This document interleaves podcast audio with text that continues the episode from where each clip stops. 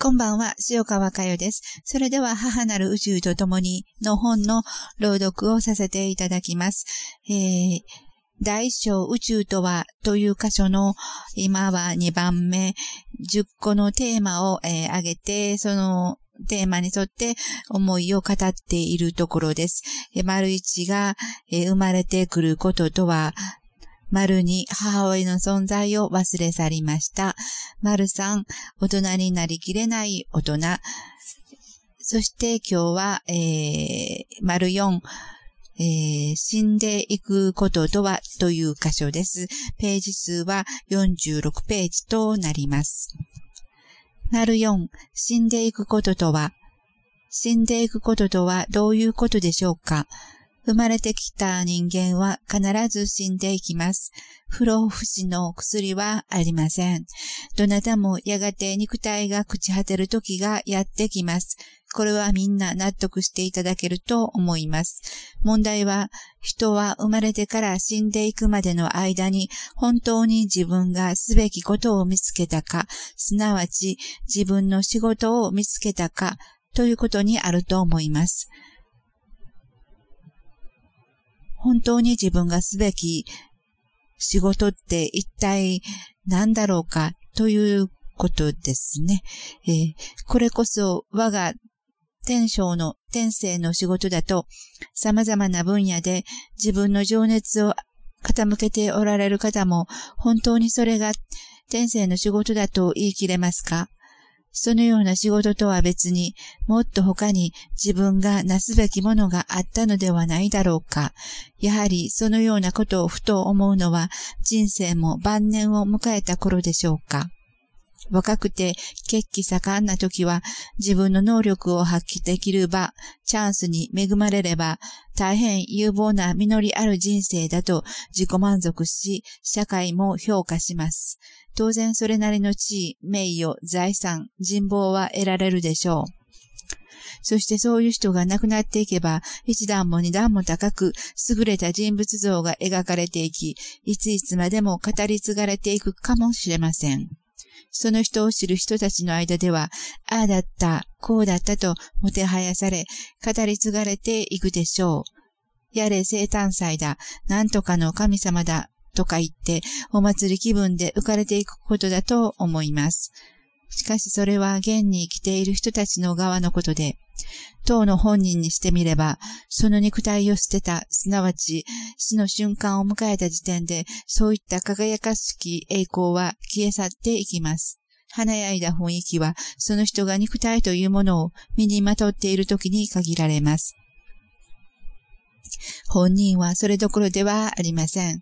肉体を脱ぎ捨てた瞬間に、そんな生前の華やかな雰囲気とは似ても似つかない重苦しい世界を味わっていくからです。呼べども、呼べども、その重い苦しい重圧が覆いかぶさってくる。これが肉体を持っている間に、本当のことを知らずに存在してきた人間の実情です。死んであの世から自分の今の世界はこんな世界だと語ることはありません。語ることなどできないからです。天国に安らかに召されてなどもってのほかです。では、死んでいくことは苦しみなのでしょうか？なぜ苦しみなのでしょうか？そもそも私たちは苦しいから生まれてきました。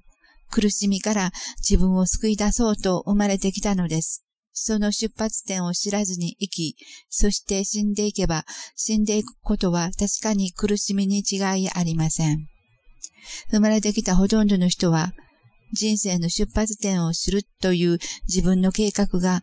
目の前の影楼にうつつを抜かしている間に頓挫してしまいます。その人にはうつつを抜かしたつもりはないのかもしれません。また、精一杯人生を歩いてきたと思われるかもしれませんが、自分は苦しいから生まれてきた。その苦しみから自分を解き放していこうという自覚はなかったはずです。さらに、ほとんどの人が死ぬということは、すなわち自分というものが消えてなくなると思っています。自分の愛する家族も、やってきた仕事も、築いた財産も、その時点でみんななくなってしまう。いいえ、そのことより、死ねば自分はどうなってしまうのだろうか。と、自分というものがなくなってしまうことに、例えようもない恐怖があるのです。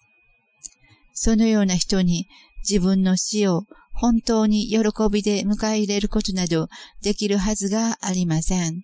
だから死んでいくことは苦しみでしかないのです。ましてや、病気になって肉体的な苦痛を伴いながら自分の死を待つ日々は苦しみでしかないと思います。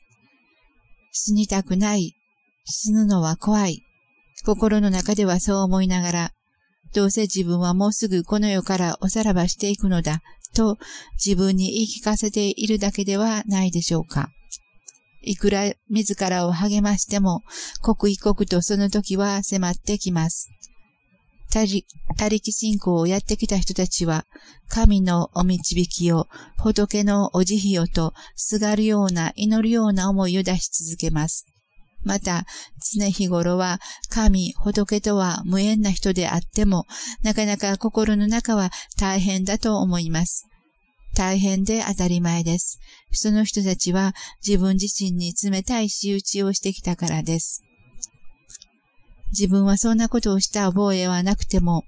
生まれてから死んでいくまでの間、苦しみから自分を何一つ救うことなく、苦しみを重ねていったに過ぎなかったなら、それは自分自身に冷たかったことになるのです。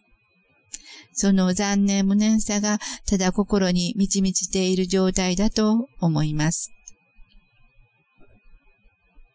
もっともこのことは肉体をまとっている時には自分自身ですら気づけないでしょう。自分の心の世界が大変な状態であることに肉体生命が閉じる瞬間まで気づけない人がほとんどだと思います。そうですね。えー、苦しいから生まれてきた苦しみから自分を救い出したい。本当に自分を救い出したい。苦しい苦しい。ここから救ってくれ、何とかしてくれ。自分の心の叫び声を肉体をまとっている時に知っていく、気づいていく人、それはほんの一握りの人で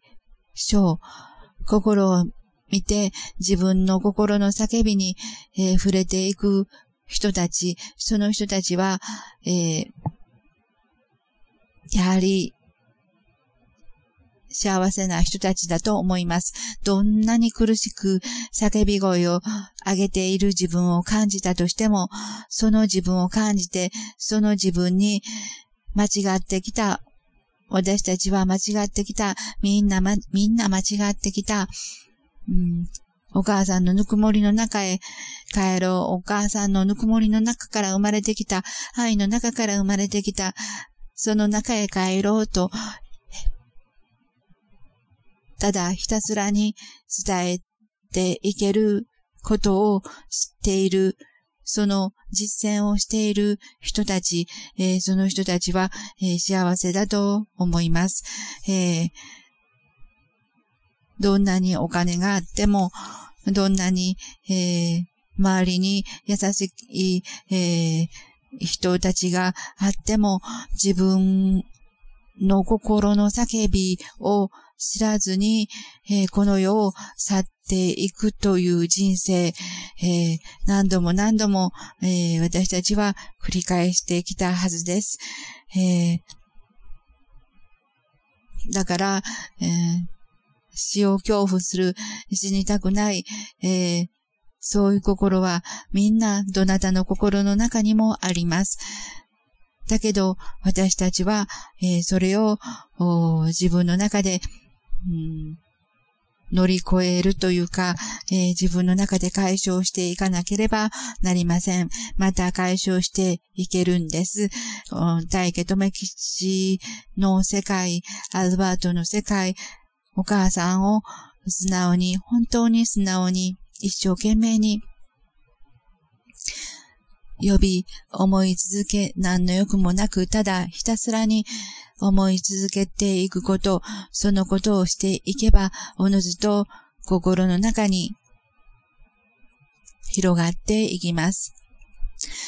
ぬくもりが、優しさが、安らぎが、そんな中にあった自分たちだったって、おのずと分かってきます。それが幸せな、幸せな人生だと私は思います。ただひたすら大家留吉を思える、アルバートを思える、意識の流れを思える。そんな幸せな時間、空間、できるだけ、できるだけ持っていきましょう。現象会は反対にとても厳しく、えー、大変な時期を迎えていきます。形にとらわれていけば、自分を見失っていきます。せっかく学びにつながったのに、えー、自分を見失っていく、えー、元の木阿弥へということ、そこへ、え、転落